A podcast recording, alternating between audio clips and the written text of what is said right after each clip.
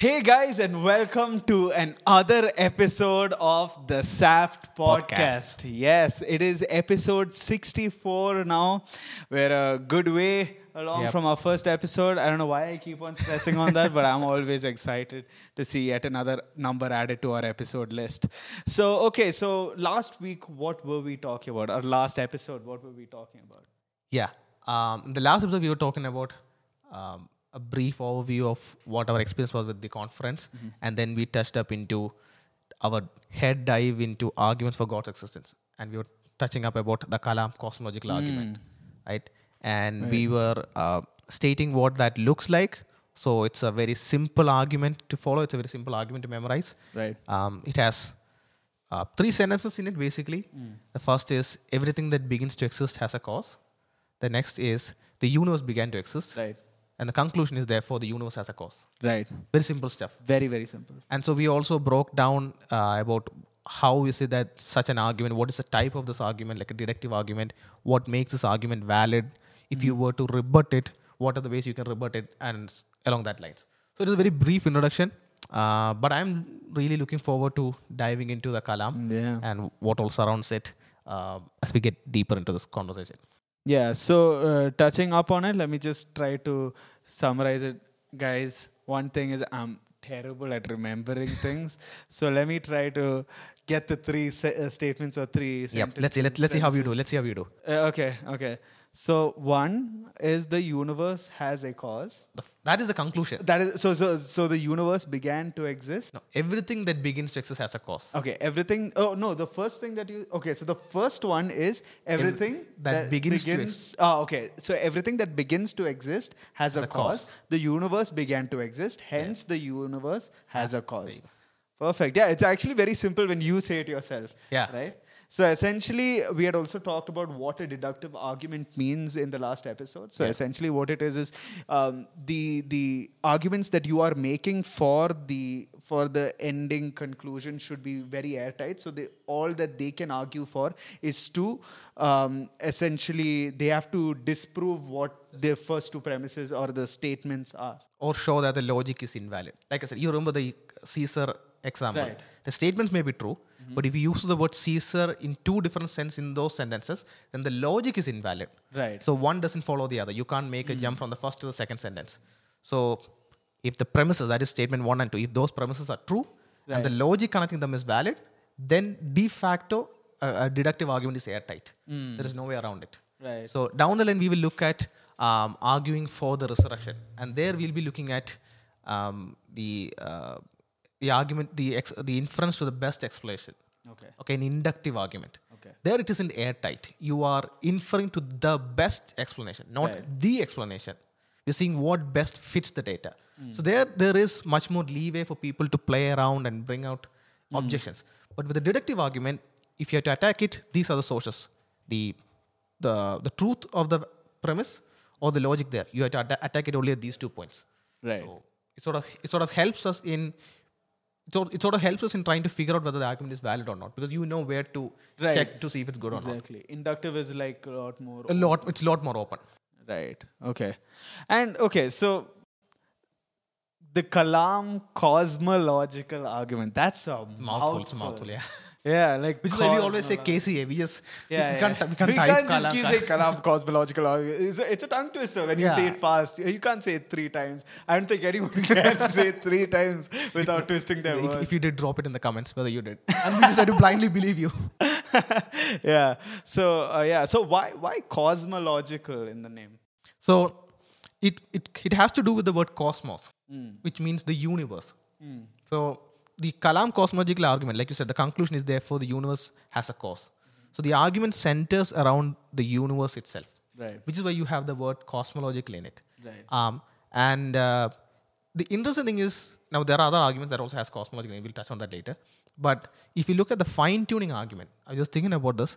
The fine tuning argument has to do with the universe. So you're talking about how there are these constants, like the gravitational constant, it's a particular figure. Um, yeah, and uh, there are these equations out there. Also, these are these abstract values and constants. And the fine tuning argument shows us that if you were to play around with these numbers by the, by the slightest, slightest unimaginable fraction, um, something like one part in 10 to the power 120. Right. So, so a, yeah, it's a very small fraction. And like you said, if you play around with it, you know, the universe wouldn't exist and those sort of drastic effects follow. But that is not called the fine-tuning cosmological argument. It's just called the co- fine-tuning argument. fine-tuning. It's a fine-tuning argument. So the name is just to it because of it because of the fact it falls into a group of argument type. That's basically it. So that's why it's called a Kalam cosmological argument because it falls into this group of cosmological argument. Right. Uh, Where do you think this cosmos came from? Like, I know there's astronauts and cosmonauts, as they Yeah, call it in the Russia or Russia. something. Uh, but where did cosmos come from? I think it has to my I'm I don't I'm just saying I'm just eyeballing it here sort of. I think it comes from Greek Greek language the cosmos maybe. because I remember seeing the word cosmos written with a K. That's a Right. Greek way of writing it. So could be it. You, um, Yeah. I don't know. if, you, if you know, let us know in the comments. okay, so um, that's uh, that's good to know. Is uh, this argument uh, the only cosmological argument that we have right now? No.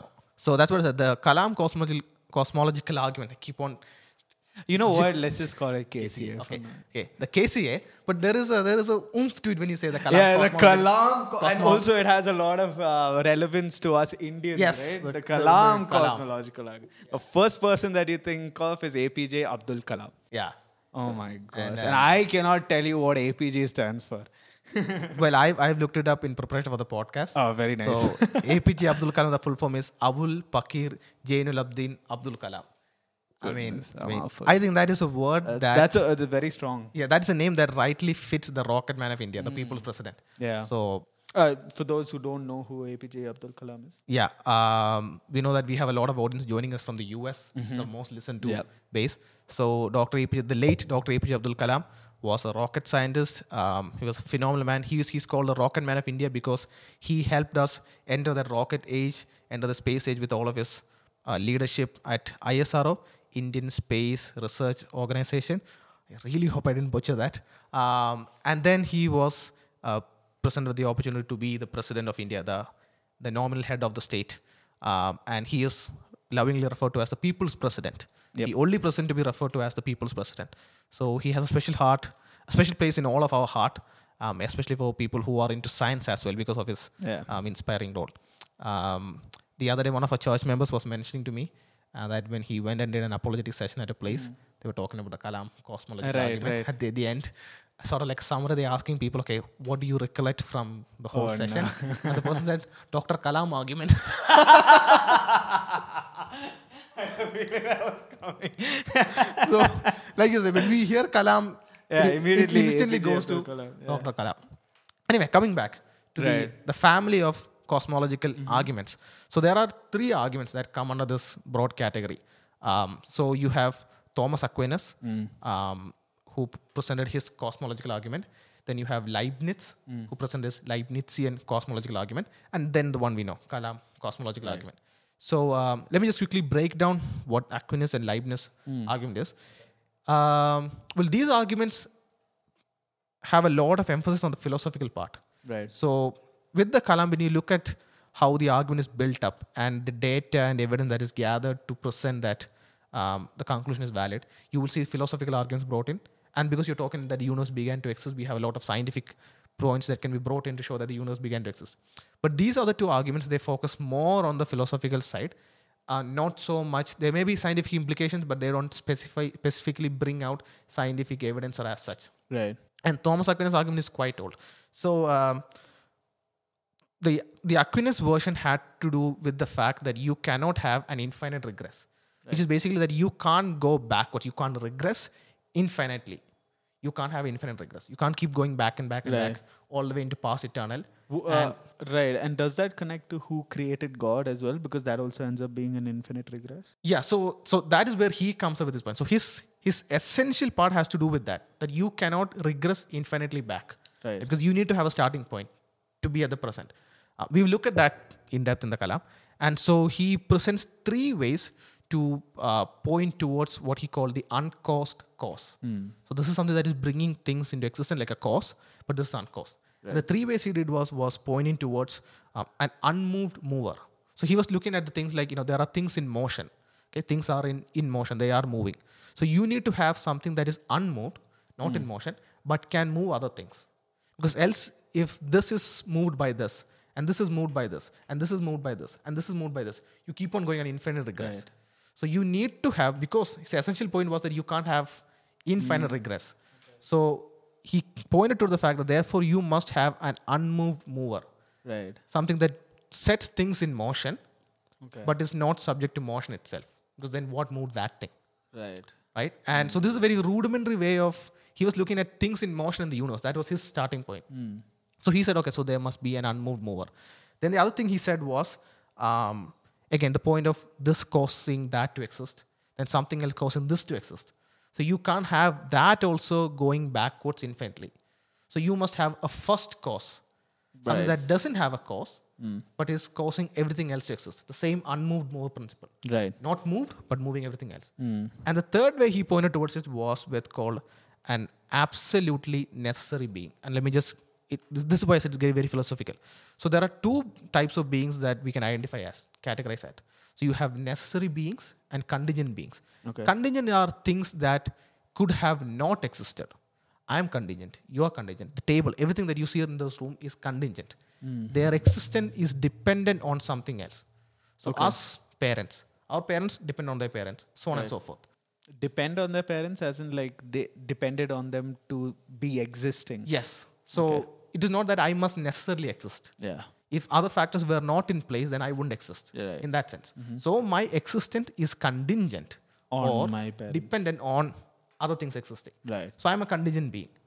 So what Thomas Aquinas, again applying the same principle of infinite regress, saying that you can't go back this chain infinitely, hmm. said that you must therefore have something that is absolutely necessary, meaning a being that is not dependent on anything else for its existence. So an unmoved mover that is moving things, an uncaused cause that is causing other things to exist, and an independent, necessary being that can cause other things or can be the source for other things to depend upon. Okay, so these are three ways where he used to point towards um, the idea of you know pointing towards his cosmological argument, um, and um, so eventually pointing towards the uncaused cause. So unmoved mover, first cause, absolutely necessary being, all coming in towards the uncaused cause. So this was Thomas Aquinas' cosmological argument. Now comes Leibniz, and his is similar to um, Aquinas, but his was on a different route. Leibniz came up and asked this question Why are we here? It's a question that we sometimes ask ourselves, right? You're sitting in your workplace and you're like, Why am I here? My friends have asked me this in, in college, dude, what am I doing in this university? And then imagine you'll just like, Like, go on a let me tell you about Yeah. Leibniz. Why am I here? completely rhetorical, but you just insert yourself in that. so uh, Leibniz came up and asked, why is this universe existing? So it must have an explanation for its existence. And then he was asked, he pointed out the fact that there are things that exist whose explanation is found elsewhere. Right? Their explanation is found as to why they exist. And then he went along that same line and said, so eventually there must be something that is self explanatory. okay. It doesn't need an explanation beyond itself. Okay. Everything else will look for its explanation beyond itself. But there must be this something that does not have an explanation beyond itself. It's sex, self-explanatory. And so if you take something like the statement like, you know, the universe is past eternal. The universe never had a beginning. Okay. The, its past is eternal. Even if you say that, the question still remains. But why does the universe exist? What is the explanation for the existence of the universe? Right. So Leibniz took that different route. So that's why they look confusing. And, and I was also confused initially at the beginning with the fact of one thing depending on something else. Thomas Aquinas said it is depend on something else for its very own existence. Right. It seems like it might have some holes. Like because of how confusing it is, you might feel like Yeah, I mean, maybe it has to do with the way I'm simplifying and presenting it. Because once you get into the the specifics of the Leibnizian cosmological argument, you touch upon things like principle of sufficient reason. okay. I remember reading Principle of Sufficient Reason the entire chapter and then having to start again because I had no clue what I read. It is so complex to Right. work out. But the fact that you know atheist philosophers still grappling at it shows that it is it has some merit to it. Okay. Else, like Jesus mythicism, it would be shoveled to the side and no one is going to hmm. bother about it. So yeah, so uh, Thomas Aquinas went along the line saying um, the similarity part is here that Thomas Aquinas said this thing is dependent on its existence for something else, on something else. And you must have something that is independently existing, necessarily existing. It cannot depend on anything else. Leibniz came and said, this thing is looking for something else for its explanation. Not necessarily its, its existence as it as it itself, but its explanation is found elsewhere. So again, looking beyond the being itself, but in the, in the form of what is the explanation, not what is the source of its existence. And so that's what I said. The, the reason I'm we are not looking at these arguments, the Leibnizian and um, Aquinas argument, is that um, they are quite complex for us to break down in a sensible way without opening up holes in the argument. Like the thing is, when you simplify the language, it leads to ambiguity as to what exactly you meant, Right. and that opens up a lot of holes. Yeah. Um, and we will, uh, I think we may get to it in the next episode when we look at the term nothing, right? You have to be very specific in how you Ah, define right. it. Else it just opens up a whole lot of Right. misinterpretation and confusion, all that stuff. So these are the other two cosmological arguments. Um, but again, I hope I just quickly clarified the confusing part. Yeah. So, uh, yeah, so we hear um, the name like Kalam cosmological argument. Was there a Kalam that came up with the cosmological argument, or what was that? So if you look at the roots of the KCA, it was originally brought up by Christian thinkers Okay. to refute Aristotle's eternal universe. So he presented the universe is eternal, and they came and refuted. So that is where you can find sort of the, the, the very rudimentary form of it. Then Al Ghazali, a medieval Islamic theologian, he came up with the very first formulation of it. And it's a, it's a mouthful, but I'll just let you in on it. He said, Every being which begins has a cause for its beginning. Now, the world is a being which begins. Therefore, it possesses a cause for its beginning. Oh, okay. So that's exactly. It's exactly the thing, but it's much more wordy. Yeah. So uh, this is where you find, like in this form, this structured form, the, the presentation of the Kalam cosmological argument. And then Al Ghazali worked on other ways to point towards the fact that, you know, the universe is a being or the universe has had a beginning and all of that. Uh, we'll look at that later. And then um, at uh, University of Edinburgh, a young guy who finished his master's in philosophy goes there to do a PhD under, um, let me get the name, John Locke, who was one of the leading philosophers at that time. Uh, his name was William Lane Craig. As this thin guy, just walked up there, um, and he did his PhD. And his work was on the Kalam cosmological argument. Yeah. So a book came out of it. I, I think you can see it here. Um, I think this is the book. Yes, that is the book. The Kalam cosmological. That's that is, that is that is his PhD work, and it is where he presented with the formulation that we are familiar with, with the the formulation that you by had at the beginning. Yeah. That was Dr. Dr. Craig's uh, presentation of it because Al Ghazali's was a mouthful. Right. And then Dr. Craig, he looked at the presentation.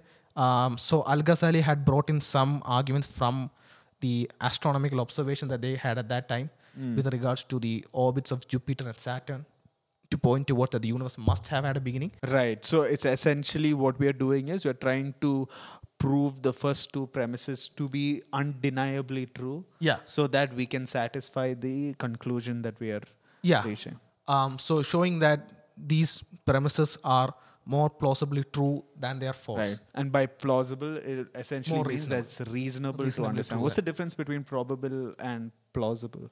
Um, probably, I, I would say probably is something that you can quantify in some sense. Um, plausibility has to do with it strikes us intuitively as reasonable or not. Okay.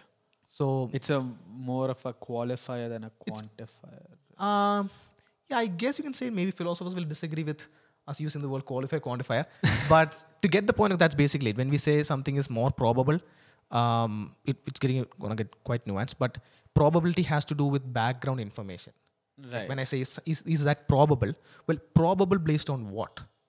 Based on the background information that I Okay, have. That's how you. That's how you not calculate. Make it um, abstract. Maybe ca- uh, are there any examples that you can think? Example would be: um, Is it probable that I could die of uh, lung cancer? if I smoke. So that is the background information. Okay. Okay. So when you calculate the probability, it is calculated based on the background information that you have. Okay. So when you ask the question, uh, when you see that I, I have been smoking, so that adds to the data set that we have. So now it becomes much more probable. But if you're keeping the whole question of whether I smoked or not completely out of it, you may say, oh, it's completely improbable. Hmm. But you haven't taken out of the background information. Now the plausible part would have to do it may like it may not be quantifiable in that sense. And the other other distinction also with the plausibility is that it can strike different people differently. Hmm. Like now the next episode we're going to look at the nothing part. Like can something come from nothing? Right. Okay. It strikes us so intuitively that things cannot come into being from nothing. But it has to do with plausibility, not probability. So, which is why people will come up and say, I think it's highly plausible that, that something can come from nothing. Right. So that is the way uh, you're taking a detour onto this. But uh, yeah, so Dr. K comes with that presentation. And what's unique about the Kalam, and I think we have reached the end of the episode. What's unique about the Kalam is that um, in 2007, the Cambridge Companion to Atheism came out, and um, um, I forgot the name of the person who wrote in it. He pointed out that um, he recently passed away as well. He pointed out that the Kalam cosmological argument that Dr. Craig presented, it has garnered more philosophical response in journals than any other argument for God's existence. Mm. So even now, I think most recently Alex Malpass came out with um, with advanced rebuttal of sort against the Kalam.